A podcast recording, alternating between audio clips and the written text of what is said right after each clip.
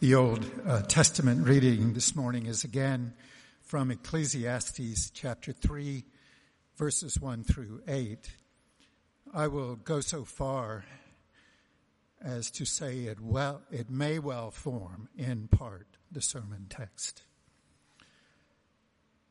For everything there is a season and a time for every matter under heaven a time to be born and a time to die, a time to plant and a time to pluck up what is planted, a time to kill and a time to heal,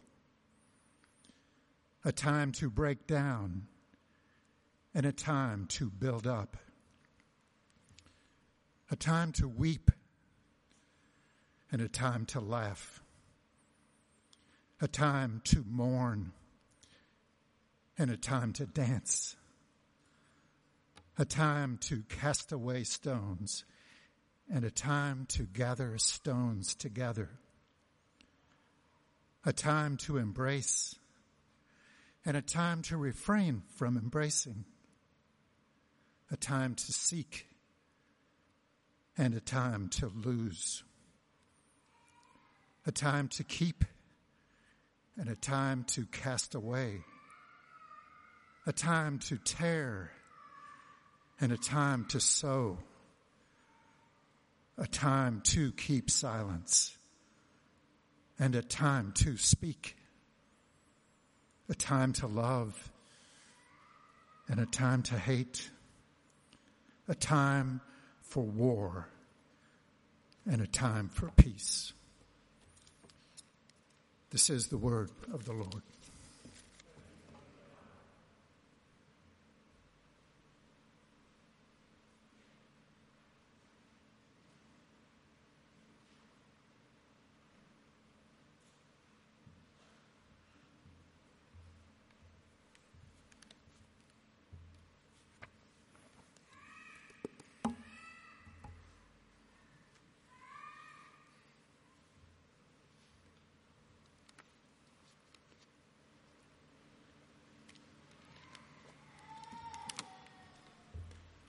Tomorrow and tomorrow and tomorrow creeps in this petty pace from day to day to the last syllable of recorded time. And all our yesterdays have lighted fools the way to dusty death. Out, out, brief candle. Life is but a walking shadow, a poor player who struts and frets his hour upon the stage and then is heard no more. It is a tale told by an idiot, full of sound and fury, signifying nothing. These words by Shakespeare were given to Macbeth to say, bemoaning the seeming meaninglessness of life. But Shakespeare was not the first to bemoan this seeming meaninglessness to life. 2,500 years earlier in the Bible, the preacher, the writer of Ecclesiastes, bemoaned the same thing. But the preacher reached different conclusions than Macbeth did. Okay? We are in a study of Ecclesiastes, which began last week. Today we're looking at chapters 3 and 4. And here the preacher based upon his inspired struggles, offers us practical aids to deal with the frustrations and the heartaches that sometimes make life seem meaningless. Scripture is quite good at presenting life the way it really is, not the way we sometimes wish it would be. Sometimes when I'm doing Bible studies, people come up and say, Why is the Old Testament so violent? There's just violence, violence. I said, well, the Bronze Age and the Iron Age were violent times. and the Bible is giving us an accurate and true presentation of what history really was. The great philosopher Rene Descartes, he wrote, most expositors tell how they would have created the world had God given them authority and power to do it. That is, they might describe chimeras that have as much analogy with the imbecility of their wit as the admirable beauty of the universe has with the infinite puissance of its maker. The Bible tells us the way the world really is. Some systems of thought, like Christian science, try to explain away and deny that there's evil in the world. But God's word makes it clear we live in a broken world. We find ourselves in a flawed universe. And although the pain and the suffering of this world are the result of our ancestors' sin and of our own sin, that outcome was not unforeseen by God, did not catch him unawares. His sovereign plan always knew this would become a broken world. And he provides us help, aids, ways to live in this world we find ourselves in. Um, my friend Mike James and I met when we were three years old. We were in the backyard looking for insects that we could torture.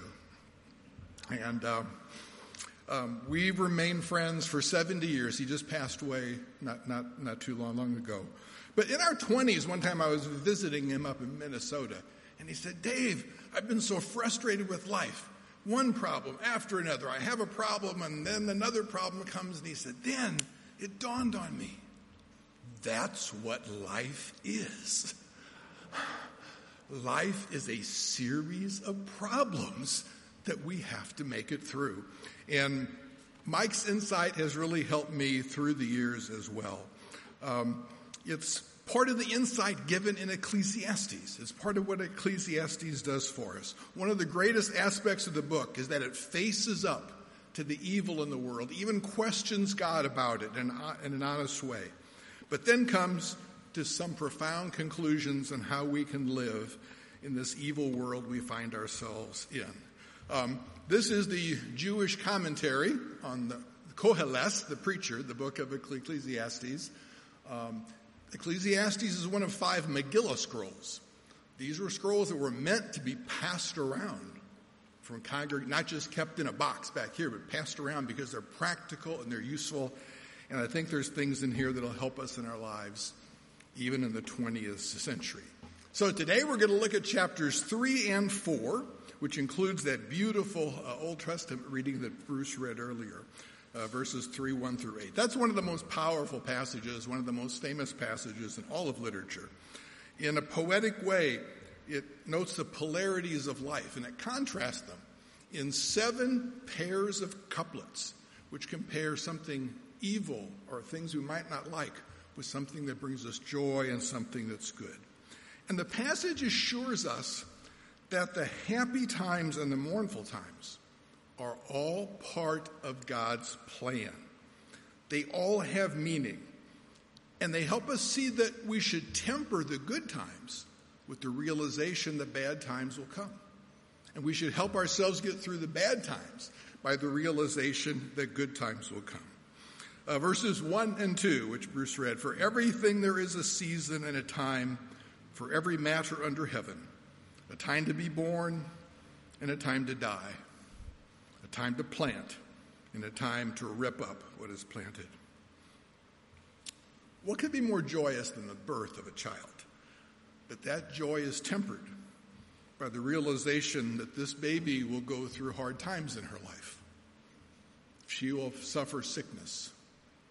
She will most likely be betrayed. She will have very difficult times of sorrow and weeping, and she will someday die. So, how does this factor in to the joyous occasion of a birth? Well, here at Grace and Peace, when we baptize a baby, we acknowledge that this baby will go through hard times. And then we promise as a congregation, we're going to help her through it. We're going to teach her the Word of God. We're going to be by her side all the way. And this is how a realization of the bad times makes the good times even deeper than if we just enjoyed the birth itself. It's the acknowledgement of the hardness that leads us to deep joy, even in a broken world. The second part of that first couplet is, the same a time to plant and a time to pluck up what is planted, the cycle of life and death. And I'm not going to go in detail over the other uh, couplets. They're just so, they're just so be- beautiful. A time to kill, a time to heal, a time to break down, a time to build up, a time to weep, a time to laugh, a time to mourn, a time to dance, a time to cast away stones and a time to gather stones together, a time to embrace and a time to refrain from embracing a time to seek and a time to lose, a time to keep, a time to throw away, a time to tear, a time to sow, a time to keep silence, a time to speak, a time to love and a time to hate, a time for war and a time for peace. And then next, the writer of Ecclesiastes offers some reflections on these juxtaposition good and bad things that happen. And these polarities then lead him to some troubling questions. Questions that are the same that troubled Macbeth and the same that trouble us today. Ecclesiastes 3, verse 9 What gain then has the worker from his toil? The word gain here in the Hebrew, and what gain has the worker, is the Hebrew yitron. It's not used in any other book of the Bible except Ecclesiastes and it's used eight times in Ecclesiastes. Various translators have translated it as what gain, what value, what advantage, what profit, what excellency. In other words, is there any inherent purpose, any in- inherent significance to this cycle of good and bad in our grief stricken lives? When I was in college, there was a young couple joined our church and became Christians. They had two beautiful little girls. And shortly after they became Christians, they decided God was calling them to full-time Christian work. Our church raised money. We had fundraiser. They were going to send them off to seminary. The day before they were to leave, they were traveling down Buncombe Road in Fairview Heights, and a drunk driver crossed over, hit them head, head on, killed the entire family the couple and their little girls. Next day, I was tutoring a college student in our church in calculus, and I sat down with him, and Phil said to me, Dave, doesn't the death of the Gedekers make you doubt that there's a God? I mean, it's just so meaningless and senseless. I said, Well, sure, Phil. I mean, my faith is really challenged here. I mean, it, it, I'm mad at God. It doesn't make any sense to me. It's just horrible. But, Phil, I keep coming back to this one thing. If there is no God,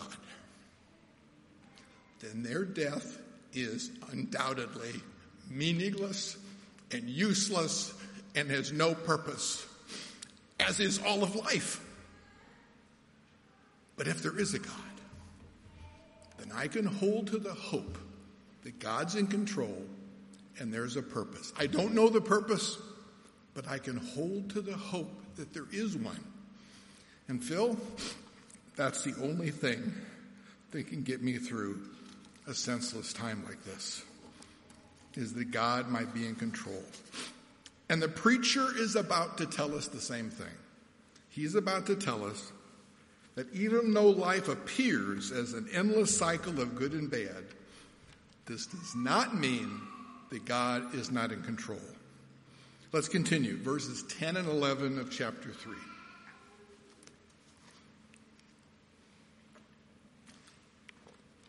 I have seen the business that God has given to the children of man to be busy with.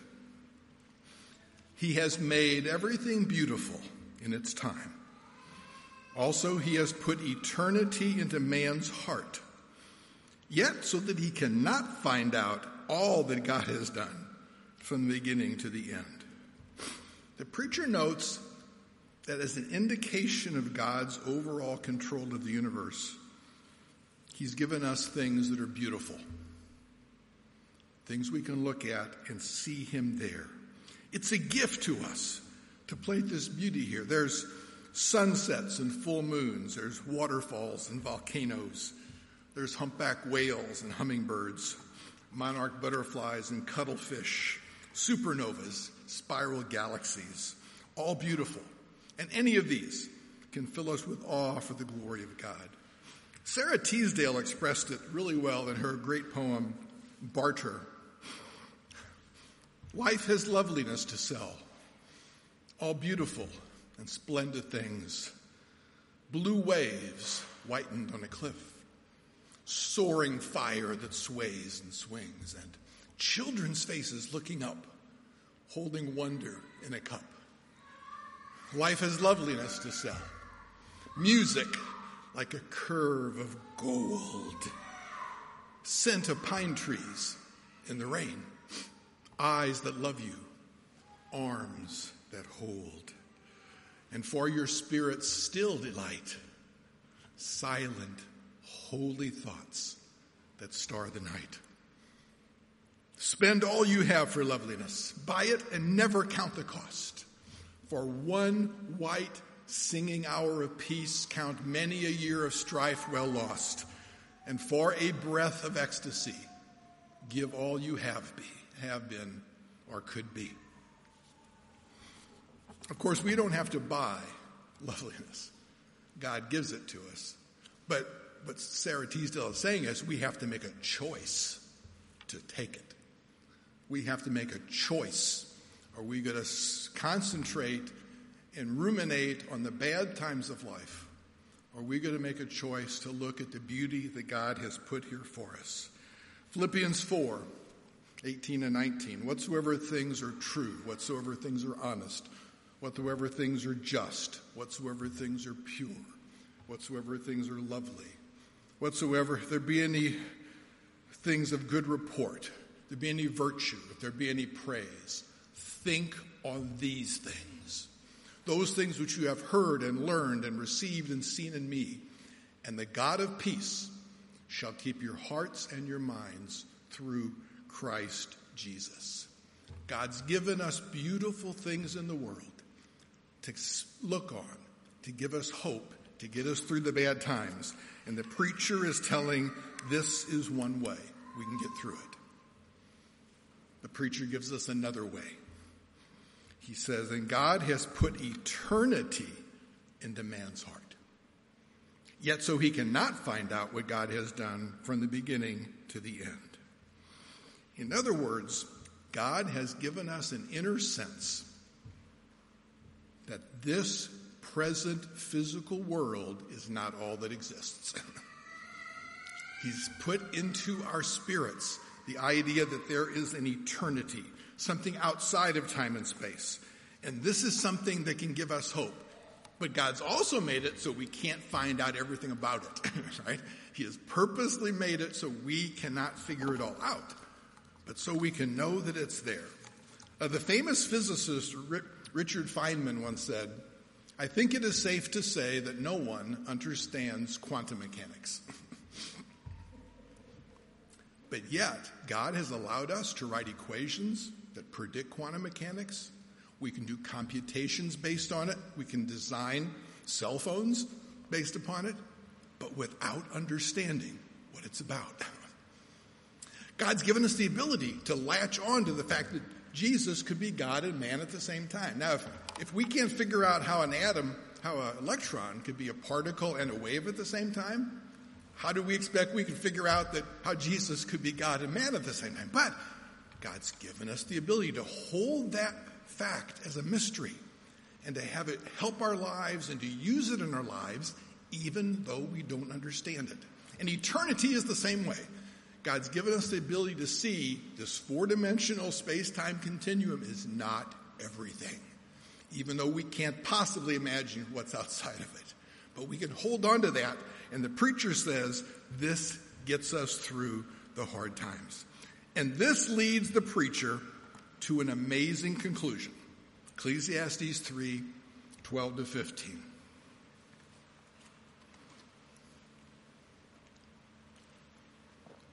I perceived that there is nothing better for them than to be joyful and to do good as long as they live. Also, that everyone should eat and drink and take pleasure in all his toil. That is God's gift to man. I perceive that whenever God, whatever God does endures forever. Nothing can be added to it, nor anything taken from it. God has done it, so that people fear him. That which is already has been. That which is to be already has been. And God seeks what he pursues.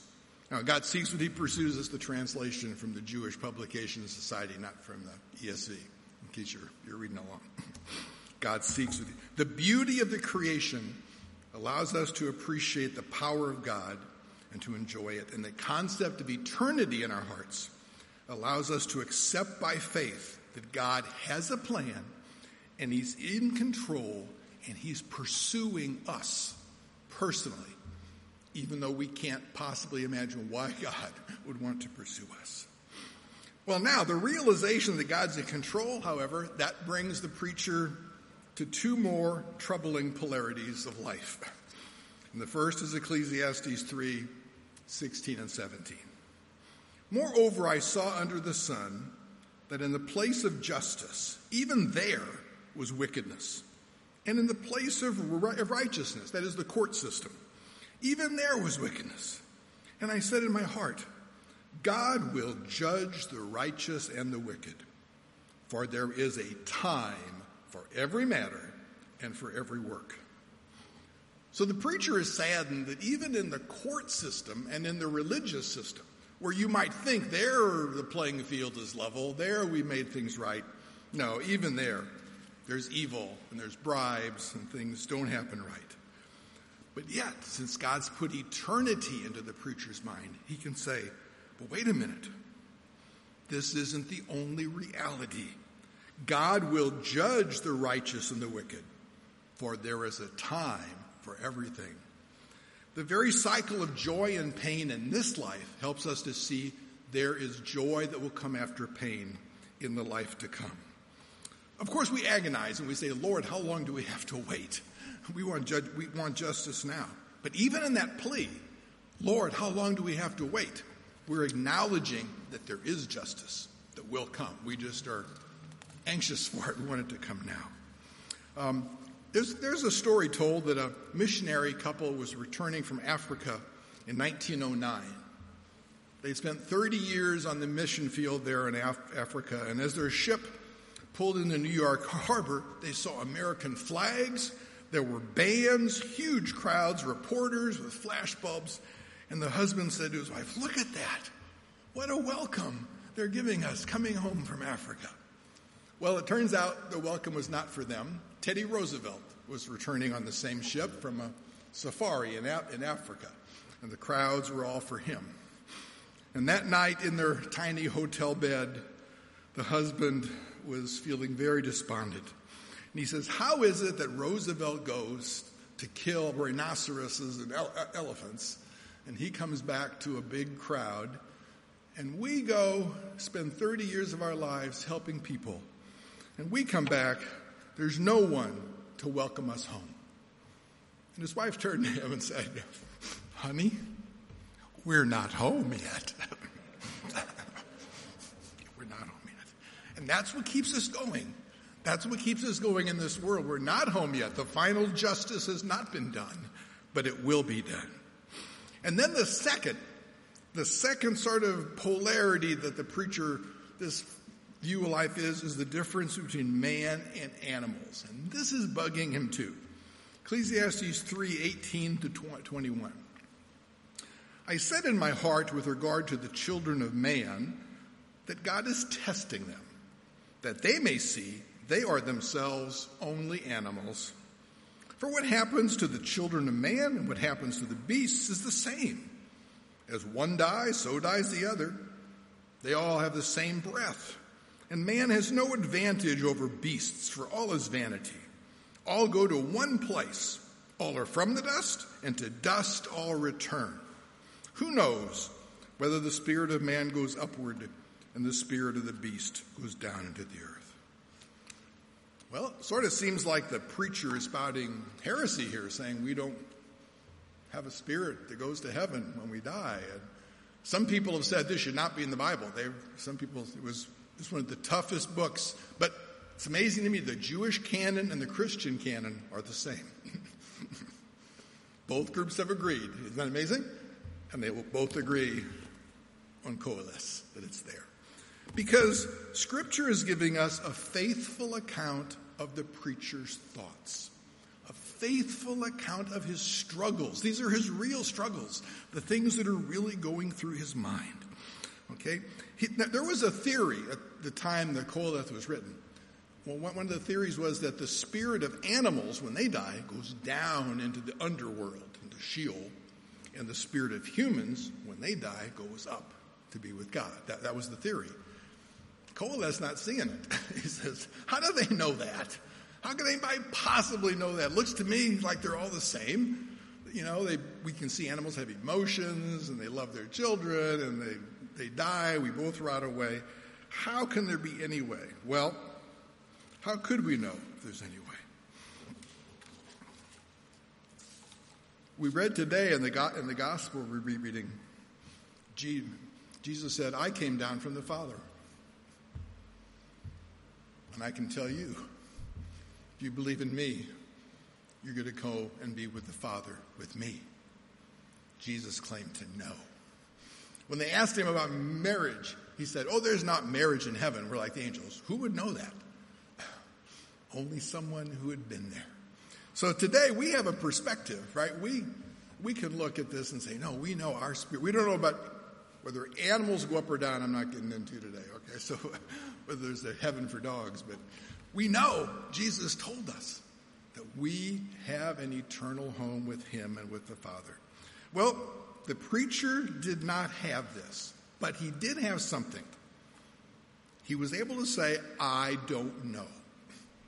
I don't believe these theories, you know, I can't believe, I just don't know. And so, what he says is, Ecclesiastes 3.22, So I saw there is nothing better than that a man should rejoice in his work, for that is his lot. Who can bring him to see what will be after him?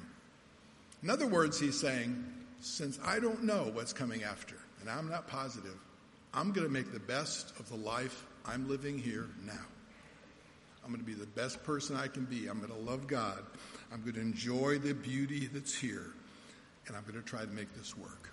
So, sort of as a summary of what the pre- preacher has come to to help us live through the bro- broken world. He first appreciates that life is a poetic interaction between the good and the bad. Once we figure out, like Mike James, that there's both there, we're in better shape. Number two, he knows God is in control. Okay? He's put in eternity into our minds and beauty into the world so that we can see this control even though we don't understand it. Three, justice may not be done here on earth. The wicked prosper, the psalmist said, but there is a final judge, and God will judge. And fourth, make the most of the life that we've been given. I had a great friend, Dr. Manning, who was a professor of hermeneutics at Golden Gate Theological Seminary, and he was Dutch Reformed in his background. One day he was just driving down the road in California when he saw a farmer plowing, and he pulled, pulled off his car went over and flagged the farmer down. And he said, If you knew Jesus was coming tomorrow, what would you do? The farmer said, I'd finish plowing this field. and Dr. Manning said, Can I plow a row? he said, Yeah, you can. He got off and let Dr. Manning on, and he was from the farm, and he plowed that row. He knew that whatever we do is a worship to God. That's what the preacher said. I know this life God has given us right, is something, a gift from Him that we should do it to the best of our ability. We should do it as an act of worship, as an act of praise to God. This is the pre- pre- message. Now, I'm not going to do chapter four, but just tell you what's in it and give you a little brief, brief out, outline uh, later on if you want to look, look at that. Chapter four has some corollaries based on this worldview. The view that we live in a broken world, but God's in control and there's some helpful hints on relationships. So, the first one in verses 1 to 3 of chapter 4 is the relationship between the oppressor and the oppressed. And he has some insights about that. Um, again, if only he had known that Jesus would be the ultimate one to release those who oppressed. Verses 4 through 6 is about the relationship between neighbors. And he talks about you know, to you work hard just so you can make a lot of money and impress your neighbors. You'd be better off to be a fool that didn't work at all, right? You'd better off to be a lazy guy than just to work to impress your, na- na- your neighbors. You know, there's nobody on their deathbed says, "Oh, I wish I'd have worked more overtime." Right? That just that doesn't happen. At that point, we realize, wow. You know, so he talks about we should be generous. The third one he talks about, okay, is about lack of lack of relationships. How sad it is we don't have build relationships with anyone, and how important that is for us. And then the fourth one is that how to do that, how to build those relationships. And his last point, sort of a corollary to chapter three, is it sounds like it's about kings, but it's deeper. It said, you know, there was a poor guy in the dungeon and he rose to become king. He ended well. And there was a great king, but when he got old, he wouldn't take advice anymore and he ruined his kingdom and he went down. And really the point is we should end well, right? Especially people of my, my age, right? We're thinking about our life. Are we going to end well? Are we going to keep seeing the beauty in life? Keep giving things back to the Lord? As a young man, an older man, had lunch with me one day, and he said, Dave, I want to tell, tell you something. I see growing old as giving things back to God. You give back your hearing, you give back your eyesight. His wife had just passed away. He said, You give back your spouse. And then ultimately, you give back your own life to God. This is the process, and that's what I'm doing. I'm trying to glorify God in it. And I kept that advice with me. And so Ecclesiastes, the preacher, tells us we can make it through, but we need community. That's part of that chapter four. We need relationship. We need community. We need people to help each other. This is the word of the preacher on how to cope in a broken world.